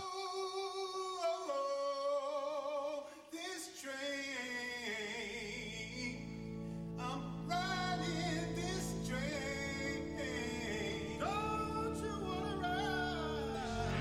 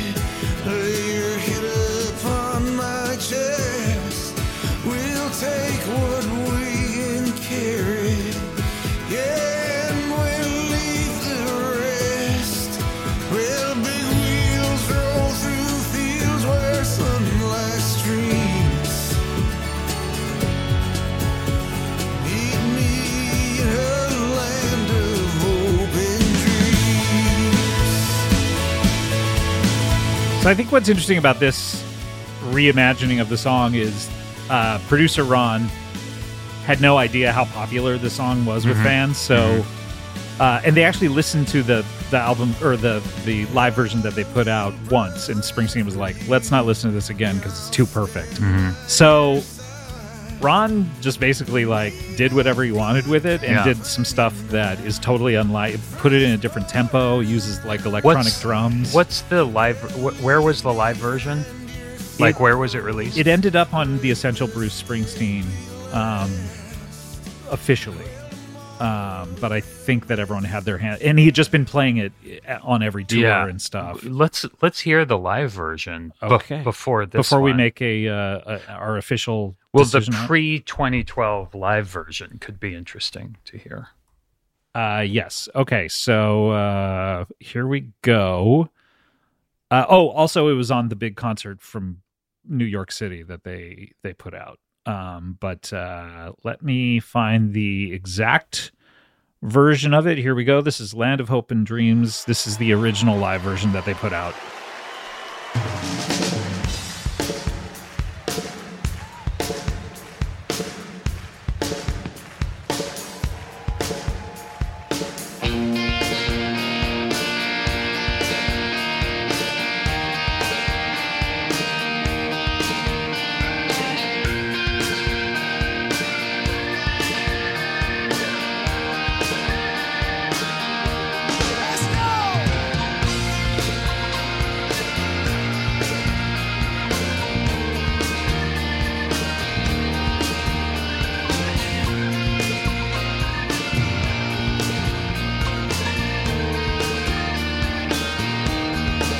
Grab your ticket and your suitcase.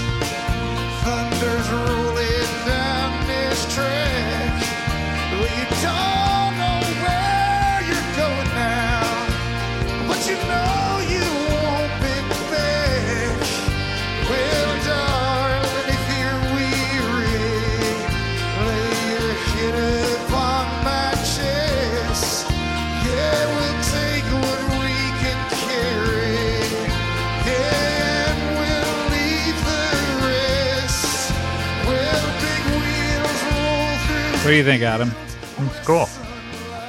It's interesting. I, I, I feel like whatever version you heard the first Yeah. is the one you're used to. Yeah. Uh, so I think most fan, like huge Springsteen fans, knew this version, and so Yeah. when it was reimagined for Wrecking Ball, maybe they didn't like that version. But I, I think the Wrecking Ball version is uh, is really good. Me too. I think it's an SCC. Yeah, it's a seven minute song. Pers- my personal feeling is it should have closed the album. Um, because it just reaches these heights that the rest of the album doesn't even reach. Yeah, I kind of it kind of makes me wish that the album had more of this on it, Yeah, more of the kind of agreed. arena Like the- Springsteen. the, the the preponderance of the album is kind of this go- this mix of gospel Celtic uh, pogues type stuff. Um, and so if it had just tipped a little bit more towards Yeah. arena rock, but um, like the opening track and this one are more kind of. If if, Mm-hmm. In- if there in the was rock one milieu. more of those, Right, it right. would have balanced it a bit more. one interesting part of this song that I wanted to bring up when we were talking about Clarence is this is the song that Springsteen wanted Clarence to Uh-huh. come and play on because he had done Yeah. you know done it live so many times, and uh, so in that week that he was in the coma, uh, producer Ron Aniello didn't really know what to do, uh, and so he went back and listened to a bunch of live versions and picked out the sax solo from it and chopped it up. Oh, cool. And so, So, that's what's on this. So that's what's on this. When Springsteen came back and was listening to their version, like after Clarence died, the day after he came back, he was he was kind of said ruefully, "We'll never have Clarence on this song." And Ron said, "Actually, I have a version of that for you," and played this solo, and and Bruce just burst into tears. Oh, that's great. Um, let's, in fact, let's see if Yeah. there's a little bit of that. Uh, I think it's coming up a little bit into this, but yeah, studio trickery works out for the best in this instance.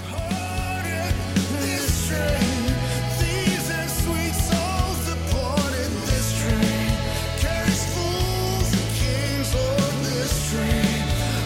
I don't know who plays drums on this track. I I don't know. Does it sound like it's electronic drums? Maybe.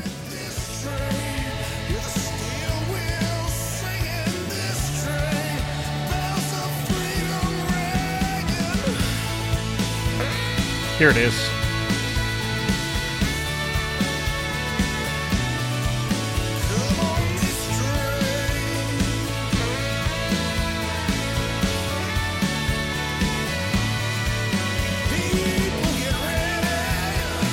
It just builds That's to this awesome. incredible crescendo. I think there's more at Clarence to come too, but Yeah.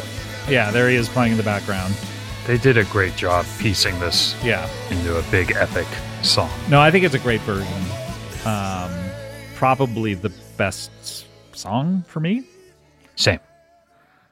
We still have one more to go, though, on the official uh, released version. Um, for some reason, Springy felt like they needed one more song hmm to close the album out, even though that's like, to me, an epic closer. He was Yeah, like, we for need sure. one more. Yeah. So here's uh, We Are Alive. This is by Bruce Springsteen. You hear a little bit of a record scratch noise at the beginning. Even though it's not a vinyl rip, that's another bit of studio trickery Hmm. Wizards. of Waverly Place.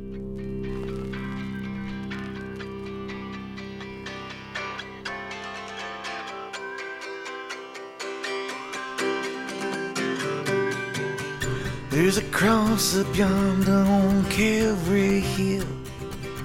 There's a slip of blood on a silver knife. There's a graveyard kid down below. Where at night the dead come to life. And above the stars they crackle in fire. A dead man's moon throws seven rings. Well, we put our ears to the cold gravestones.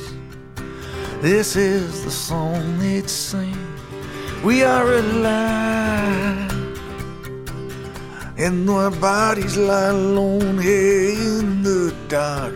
Our spirits rise to carry the fire and light the spark. To stand shoulder to shoulder and heart to heart. What do you think, Adam? It's weird uh, way to end the album, I think. I think he's, After that giant, epic, crazy song. he's going for a thematic thing about the spirit and ideas of the world that go on and on Yeah. throughout generations um, across the U.S. Yeah. There was a version, I think, where producer Ron put a Ring of Fire sample over it because it's very reminiscent of the. Sample crazy. yeah, he loves his samples. This guy. Um, Uh, I think I, I like it. It's nice. I would, have put it I would just somewhere put else. it earlier. Yeah, yeah, yeah, yeah. same. exactly. Same. Okay, so um, Then there are the bonus. there's the tracks, two right? bonus tracks. Um, let's hear them because one I like and one I don't like. I wonder if you have the same feeling Hmm. or if you have a different feeling. Um, this one is called "Swallowed Up in the Belly of the Whale" and it's by Bruce Springsteen.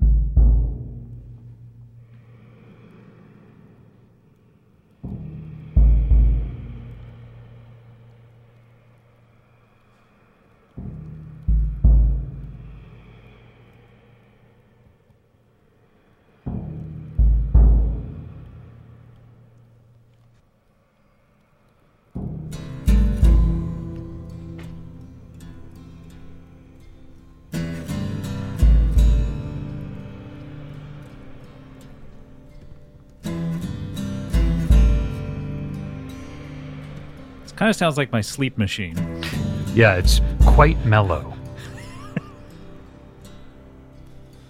I fell asleep. Oh, really? So was I until you started singing.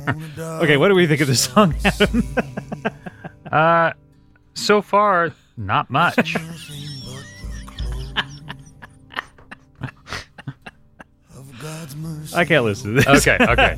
it's uh, not not not my next next bonus track. favorite. Okay, uh, and this is one that I would put on the album proper. This is called American Land. This was from the Seeger sessions, um, and then they they start playing it with the E Street Band, the Edibles. Um, Yeah, this is a good good song.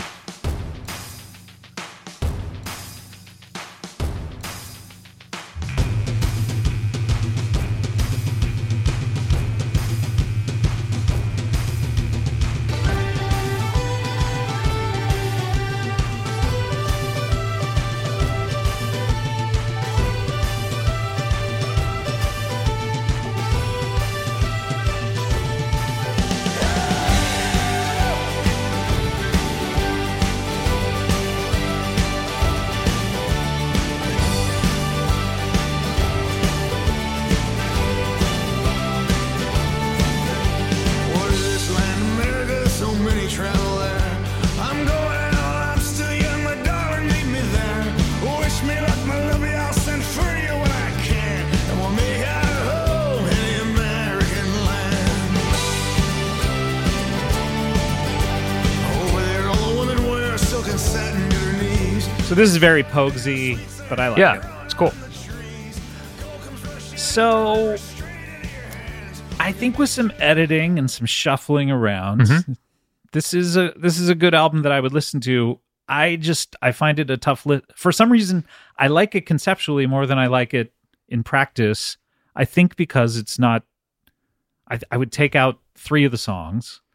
Yeah, I, I And- remember liking it a lot when it came out and listening to it quite a bit, but now kind of going back to it, um, I appreciate it more than love it. Right. Magic is one that I'm listening to a lot since we did the Yeah. episode, like really rediscovering how great that album is. Right. This one is a cool experiment. Um, it, it's great. There's some great I, songs. I think there's on some it. great songs on it. I just yeah, just let's It's more let's- cohesive than working on a dream. Yes, Uh, definitely. I the songs aren't as outstanding as Magic. I would maybe. probably take off Jack of all trades, this depression, you've got it. Not use swallowed up in the belly of the whale, which we didn't even listen to, um, but use all the others. Make it a forty-two minute Yeah. record. Uh, if you had to, if you, and that's nine songs. I'd keep Jack of all trades. If you ke- but if you had to keep one, I would say keep Jack of all trades. Make it a forty-eight. Uh, make it ten songs, forty-eight minutes. Uh, just put Jack o- Jack of all trades a little bit maybe later or Yeah. something. But um, yeah. Um, but uh, so so I think a return to form in a way, and him doing something really interesting, yes, and finally talking about meaningful subjects again. Um, but not quite hitting the target for me, but um, but but we'll figure out where it again, I comes in feel our like rankings. one more big like Yeah. arena rock song would have balanced out the whole album. Yeah, you know? agreed, agreed. Maybe take off Jack of all trades and write one extra song that's you know arena rock. Yeah. Who knows? Um, so the this comes out and uh, Bruce is pretty disappointed with the reaction to it. really.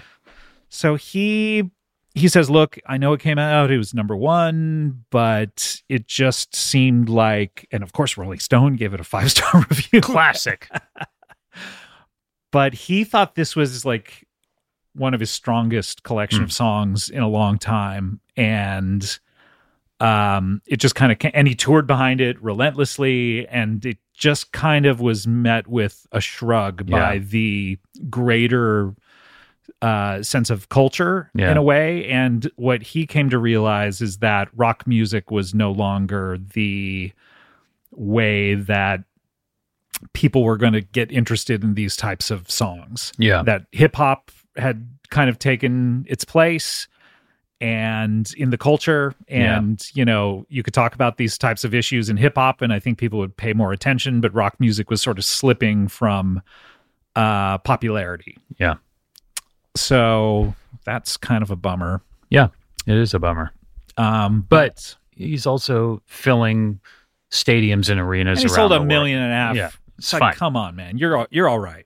Yeah. but I do, I do think it is it's it's one of those things that you too obviously went through where Mhm. it's like they take so long in between the records and suddenly the culture has just shifted and it's Yeah. like oh no one cares about rock music anymore. Yeah. Oh shit. It's true.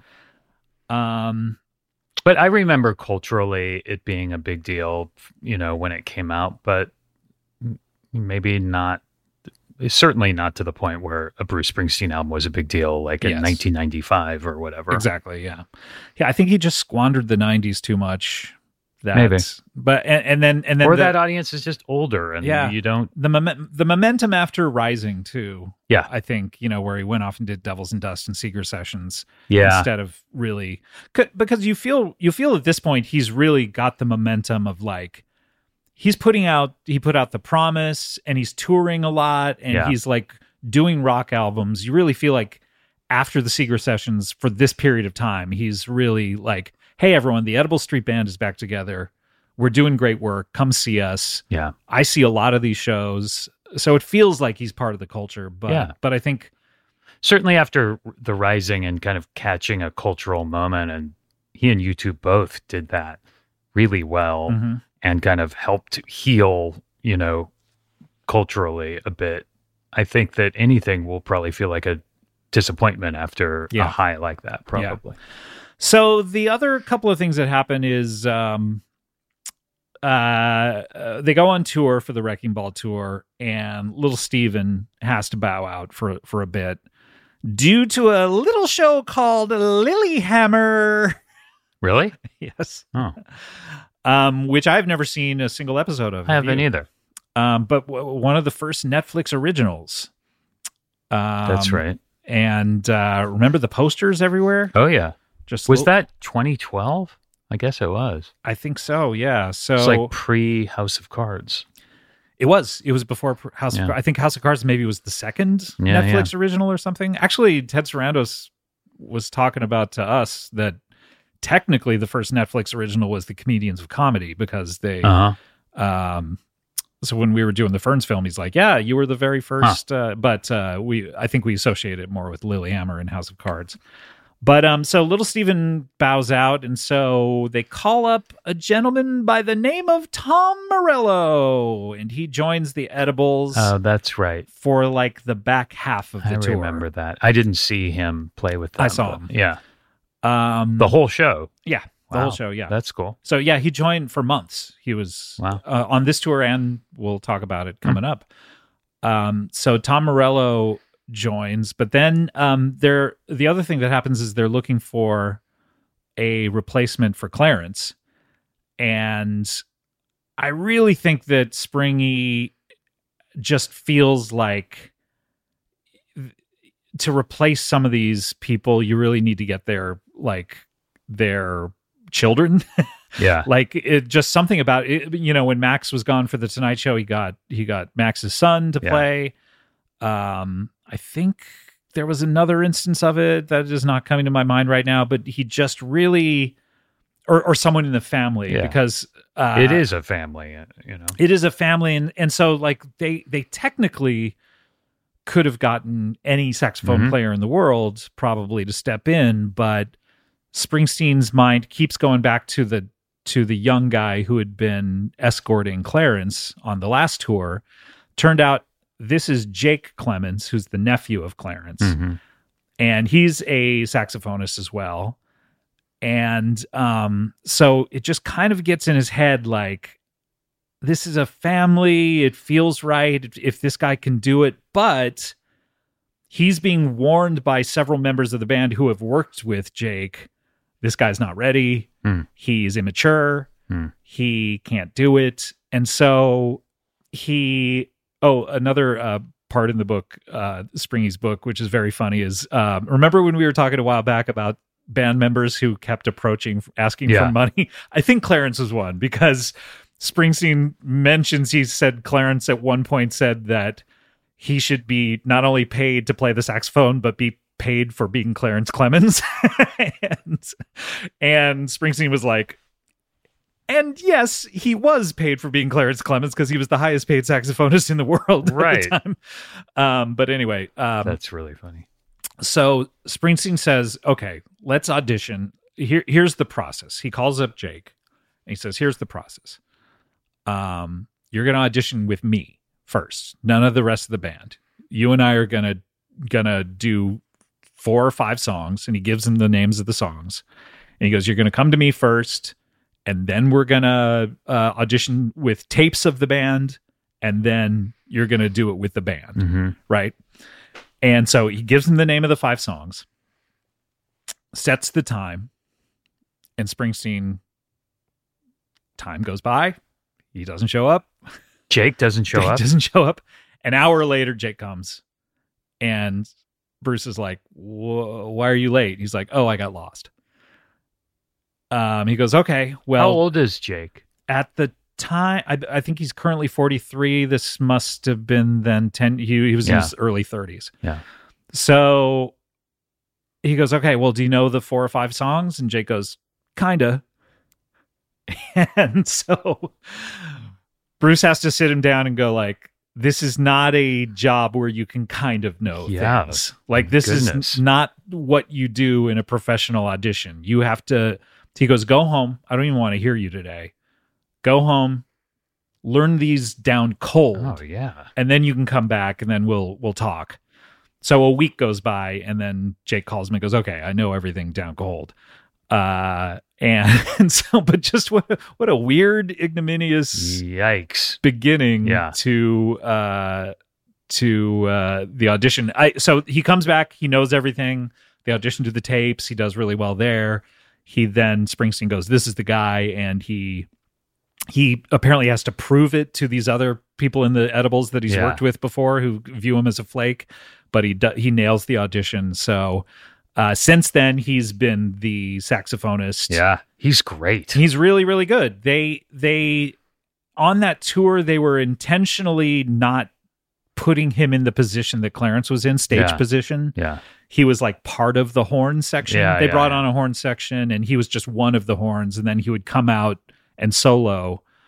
Um also on this tour they would play 10th Avenue Freeze Out and say when the big man joined the band and then the whole band would stop and they would put up a huge picture of Clarence Yeah. Yeah. Yeah. and st- you know everyone would freeze Yeah. for like a minute while everyone like in the in the crowd applauded and everything so but springsteen was like we're not going to have you in the position we're not going to do like the iconic things where like you and i are back to back Yeah. Yeah. Yeah. we're not going to do any of that stuff because people would take it as uh, an insult to the Yeah. memory of your uncle. Now he says they're way more relaxed about that, Yeah. and whatever happens, happens. Yeah. But at but at that time, it was very much like we want to honor Clarence's Yeah. memory.